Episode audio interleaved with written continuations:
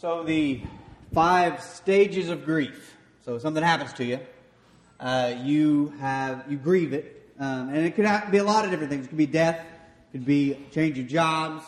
Uh, one of the craziest things that happen when you get married is you grieve your singleness. It, I don't mean that like as like, oh, I wish I was alone again. I just mean anytime there's a change in your life, whether it's you move or you change positions, even at the workplace you have, you kind of have this sense of grieving. And maybe you say, it's hard for me to believe that we live here. Um, Miranda's moving back to Nashville. Um, and it's going to be fantastic for her family and for her. But there's going to be a time where she's like, it's crazy that I still live here. Like, you, used to coming back on, like, going home on Sundays, aren't you? And now you're just going to wake up on Monday and still be here. Like there's a there's and so part of you say, well, it's it's crazy that this is happening, and you kind of go through some stages. Your your brain helps you deal with it. Your your brain helps you deal with grief or change, or and you grieve a lot of things. Things you wouldn't think you grieve, you grieve.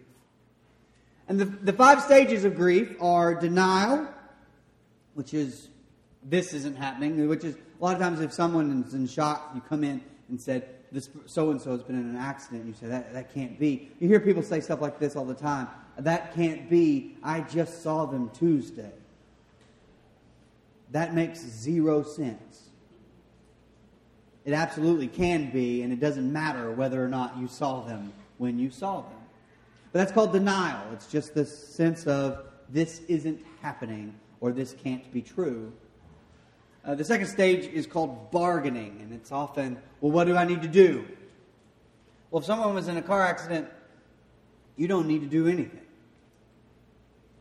And we'll actually say it's driving me nuts that I can't do anything. I wish I could do something, and it's just driving me crazy. That, that's the transition from the second stage, bargaining, which is doing things, to the third, anger.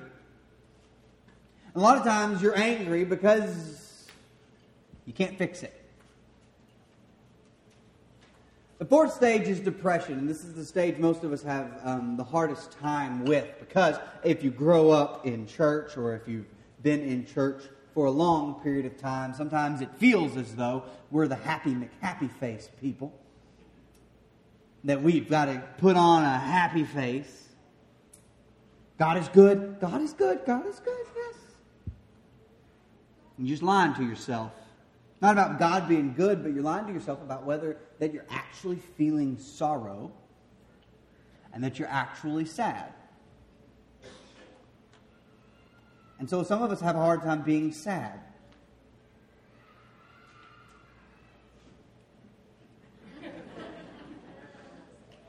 They're just shouting back there. All right.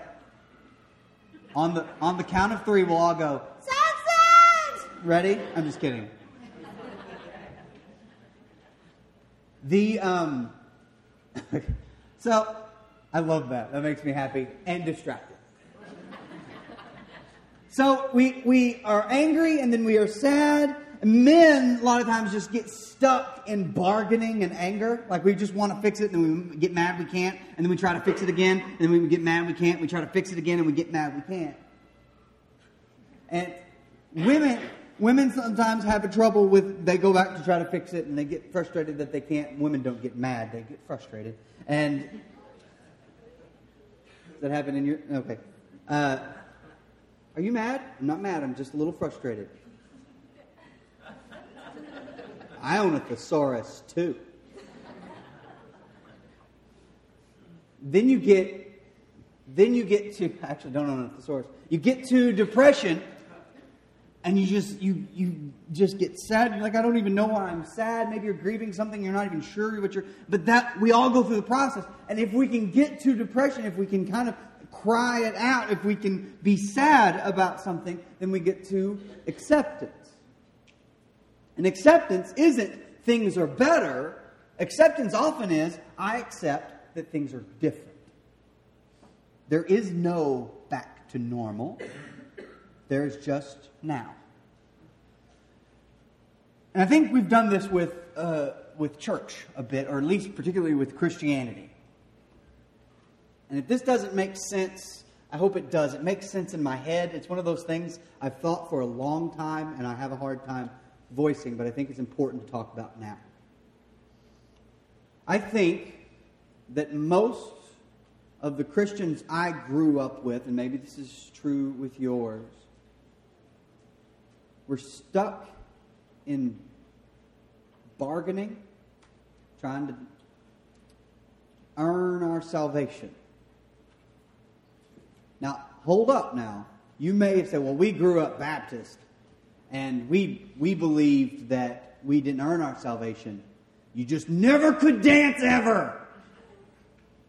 Like everyone has like something they bargained with. Like I, I'm God, I'm with God, and He has saved me, obviously. But, but I live in that town where Kevin Bacon lived in Footloose. I live. You have to go to a farm and dance by yourself for hours. That's a good footloose joke, and I don't care what you think. If you don't remember how uncomfortable that scene is where he's just dancing in a barn by himself, it's weird. Go watch it. But all of us, no matter what tribe you grew up in in Christianity, no matter what group you influenced you the most, we all had these barriers where, yes, God has redeemed us, but I've got to, I, I and if I, if I stop doing this thing, if I start doing that thing, if I stop voting this way, then I am not this any longer. We're constantly working on our salvation and God is we're it's almost like we're bargaining with a God who never asked us to bargain with him. That often leads us, our own inner work, our own inner struggle, our own inner frustration, often leads us to anger at sin, but not really at our own, at the sin of the world we lash out and we say, "Oh, the world is going." How how long have people been saying this next generation is going to be the doom of the planet? The first time on record that that it was written down, I believe, was Aristotle. Aristotle believed that the next generation was going to just be the ruin of society. And the next generation after that, they thought that, and the next generation after that, they thought that. And we just keep, we keep saying, oh, the kids today don't have anyone to look up to. No role models to teach them how to live. Well, you're a grown up. We talk about the world like it's acting up. The world, oh, the world is just a, uh, an awful place, and it's just the, the morals are going down the tube. I would challenge you to go to Paul's world, go back into 0060, and go to just like a like a, a, a Senate meeting, just where the senators are around and they're all um, talking about what they like to do, and just go listen to that for a little bit and see how comfortable you are with that society. It's always been bad. But we, for some reason, we get we we are working on us, and we're trying. We we we want to do the right things, and we don't do this, and we don't do that, and we do that, and we do this. And I go to church on Wednesday night for the love of all that is holy. Can you people, you people need to behave, we will say. And what happens in church often is we, we're very serious about our bargaining, about what we have we've bargained with God. I will do a thing, therefore you must do a thing. We'll bargain with God and be angry at the sins of others. And we just rotate through that. But the true people, the people who have understood grace the most, the people who, who have really, who really get what God has done for them, are the ones who have grieved their own sin. The people who can actually accept the grace of God instead of bargaining for the redemption of God are the people who have been depressed about their own sin. who have felt the pain, not, not the anger at the world, but the grief of our own brokenness. I am a broken individual. There's been times in my life where I've just, it's just hit me smack dab in the forehead. There have been times where people looked on to my brokenness. There are people in this world, on this planet, that I hope never see me again. I don't want to be, I don't want to come, I, they live somewhere else, and I, I ran into them in college, and I was a horrible human being. For that day, or for that week, or for that month, or during that time in my life, whatever it is, I don't want to go there again, and I don't want to be reminded of that because the pain of that is too much to bear until I really think about it for a second, and then I need to remember I need to bear it over and over again. Not haphazardly, but regularly. I need to set aside time to where I remember my sin so that I can honor my Savior. The book of Lamentations was read every year in the uh, in here you got that okay I'll I'll handle it from here I get kind of crazy fingers up there the book of Lamentations was read every year on a very particular date, the ninth of the month of Ab. They would pull out the book of Lamentations. If you've never read the book of Lamentations, it is hard. It's a difficult read. But the book of Lamentations isn't just a grief about something that happened to him or to, the, to these people. It's not just a, a, a them saying, I have, I, I, God, something awful's happened. That's Job. Job does that. Lamentations is read on the ninth of Ab because ninth of Ab is when they remember the day their people went down. Their people died. Their temple was destroyed. See what happened is uh, the people of Israel left God. They turned their back on God. And God continually sent them people saying, Hey, you turn back to me or destruction will fall upon you. Turn back to me or you will not, you will not be protected. Turn back to me. And so in 722 BC, the Assyrians came in and destroyed the northern kingdom of Israel. 722 BC. And then about 140 years later, in 586, no one checked that math. I just did it in my head. It's probably not right. 586, the, the Babylonians came in and destroyed the temple. And imagine being told for years that unless you change, you will suffer the consequences. Unless you change, you will suffer the consequences. And then finally, suffering the consequences and having to remember, oh my goodness, I didn't change. I've told this story before, but I, um, one of the biggest slaps in the face I ever got was uh, I was in a class called Italian Diction. I was a vocal music performance major at Arkansas Tech University. You know how many opera singers come out of there. And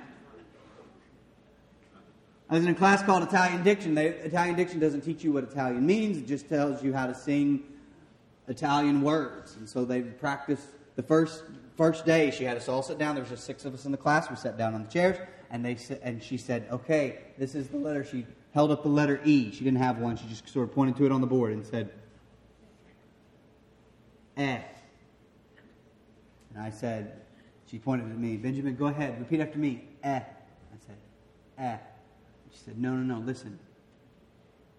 Eh. Eh. No. She just kept like, Like, she just get, no, you're not getting, I hated Italian diction. I was a freshman. So I just didn't go. hated that class. I just won't show up. Take the final later. I know what vowels sound like. Now, in my head, I probably, I sounded like that, but I was just fresh out of the queen, right? So I probably, eh, hey. just, I probably had some, hey. It's such a southern twang. She was, oh, good night. And didn't hear it.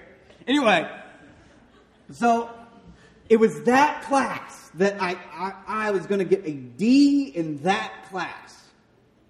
One credit hour, that class.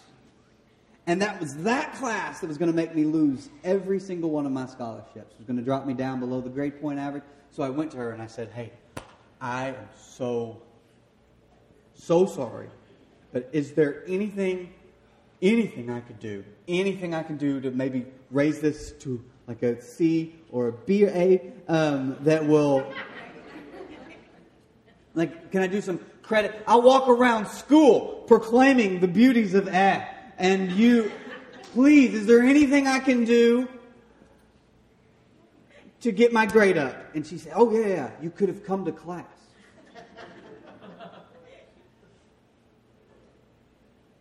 Now, I was used to people saying, Oh, Benjamin, we like you. Yes, of course. Uh, yes, here's something you can. I'm affable. There's nothing I could do. Nothing. I'm still paying on student loans because of I'm, because I didn't go to that class. And Lamentations is a book of, of people sitting down for a moment and realizing the consequences of my sin are my own fault. The things that are happening to me because of the things we are we are so quick to go but and point.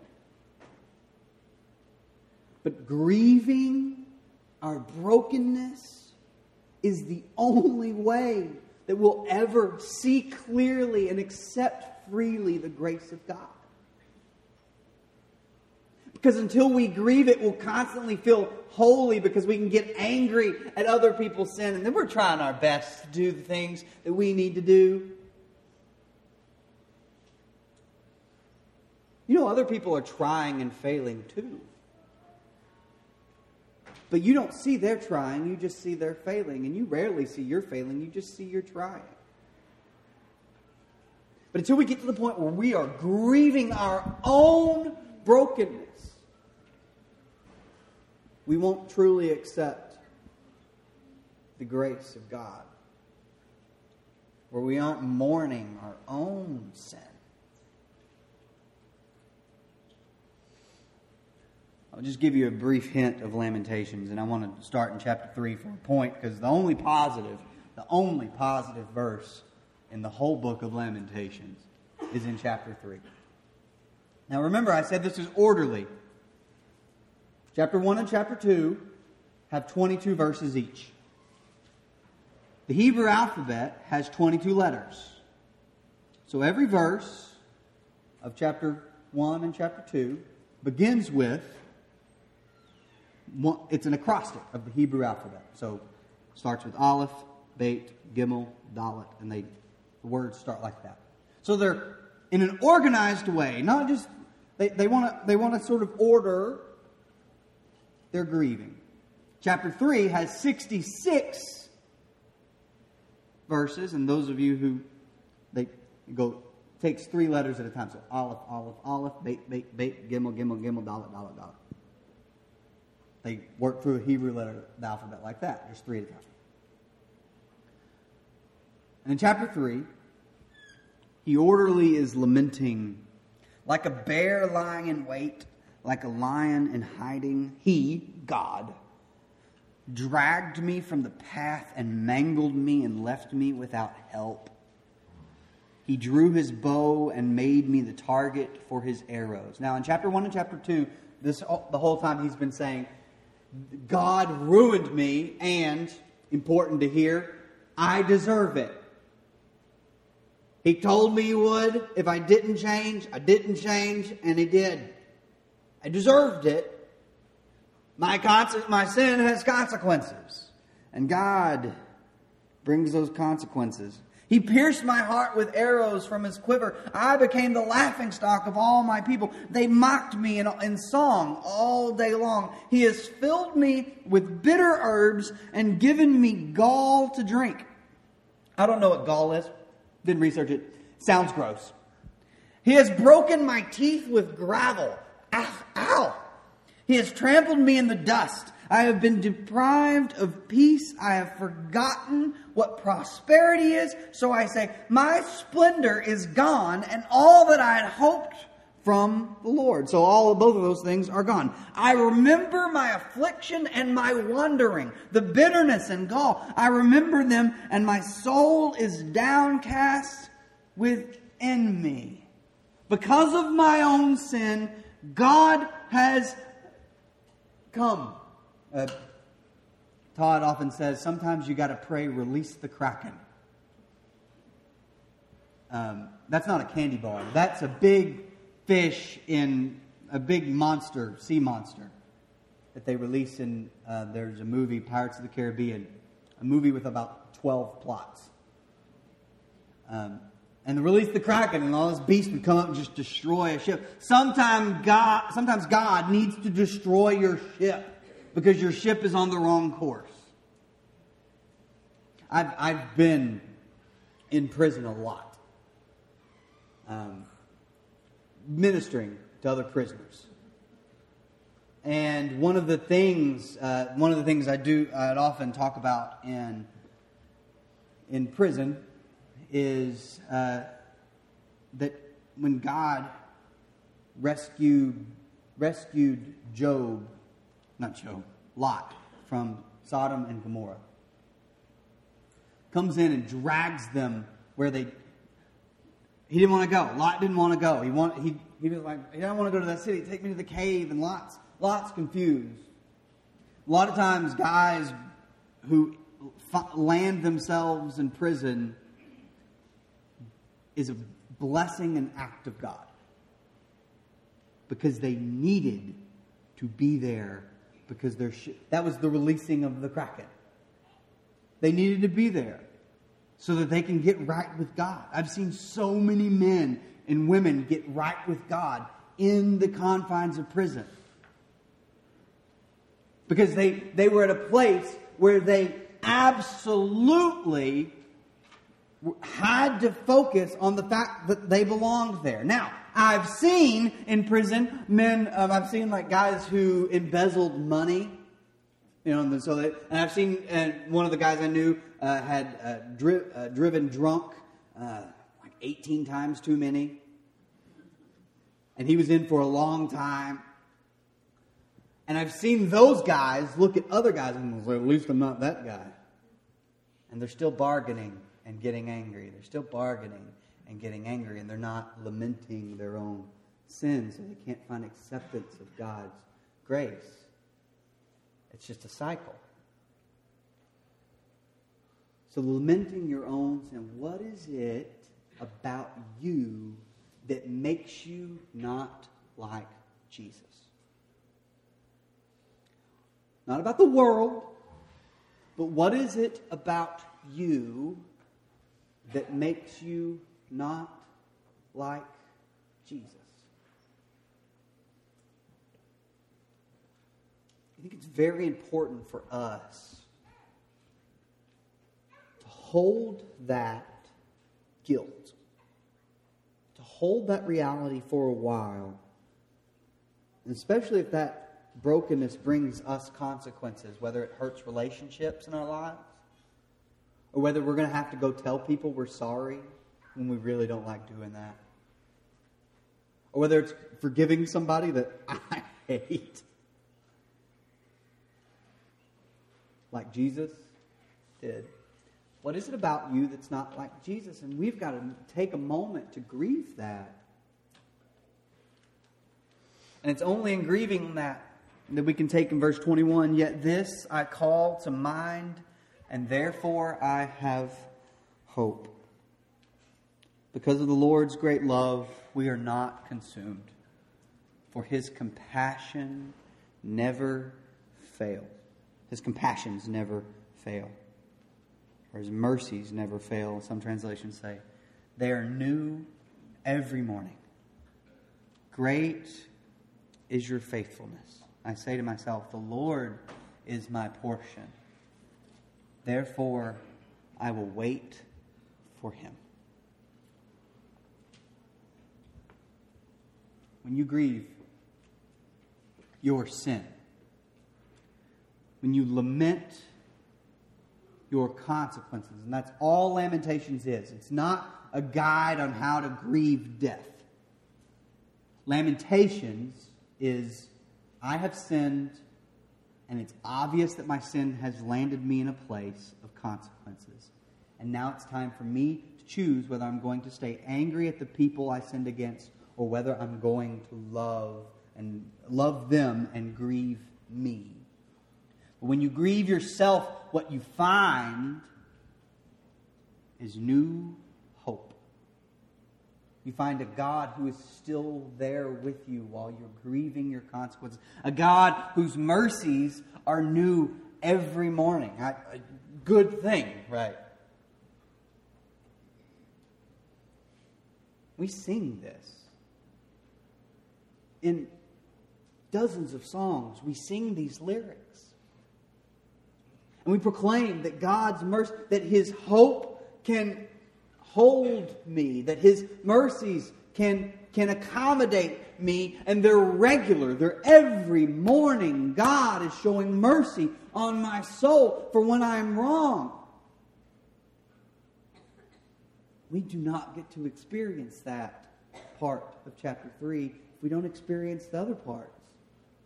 We don't grieve it. We don't get to accept the grace of God unless we think we need the grace of God. And but listen, you need the grace of God, and thank God that His grace is sufficient for you.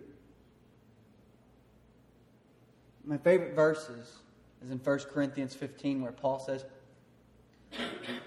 By the grace of God, I am what I am. And his mercies were not without effect on me. I think too many Christians, including myself sometimes, too many Christians spend the majority of their time trying to redeem the world with Jesus instead of trying to convict themselves with the teachings and the grace and the mercy of Jesus. We listen to the radio and we watch the news and we say, oh, the world, well, the world, the world is getting worse and worse and scarier and scarier and awfuler and awfuler and awfuler is not even a word. Preachers are using not, non words. It's getting so awfuler. It's getting horrific out there. People, dogs and cats are living together. It's getting awful. When the world gets worse, guess who feels holier as the world gets as the world descends into the depths of despair in our imagination, guess who rises above the ashes and says, "Oh, well, aren't I pretty good?"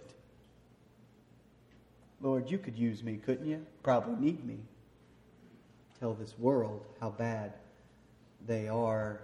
You need to lament your You need to lament your brokenness. Lamenting the world is not going to get them anywhere. But it's only when you lament your brokenness, your sin, your consequences, that you can say, But I have hope.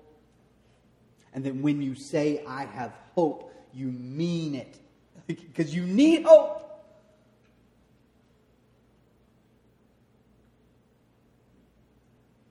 God forgive us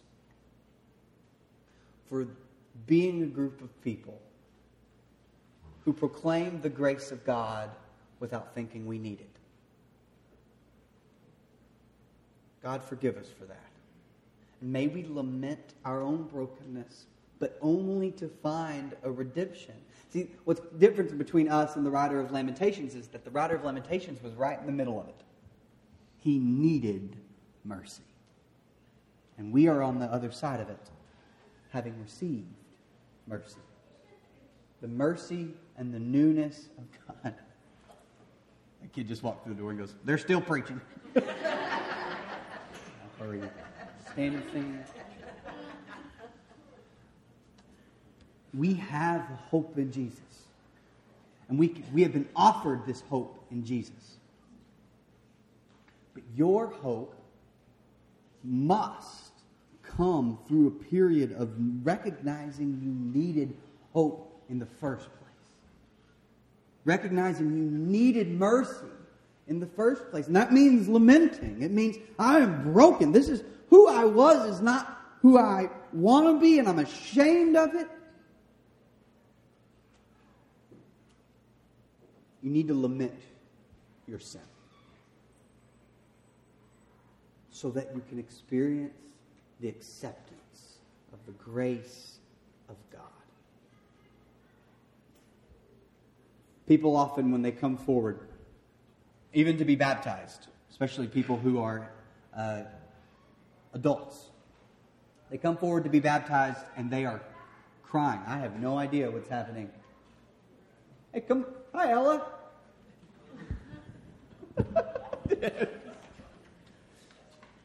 Okay, so the kids are coming back to class. We need, we need that grieving time. And they come forward and they cry, and they're going to find redemption. They're coming forward to find forgiveness. They're coming forward to find redemption. They're coming forward to find Jesus, but they're weeping on the way down. They're lamenting the fact that they need it. It's a good place to be. Knowing you need the hope of a Redeemer, knowing you need to lament.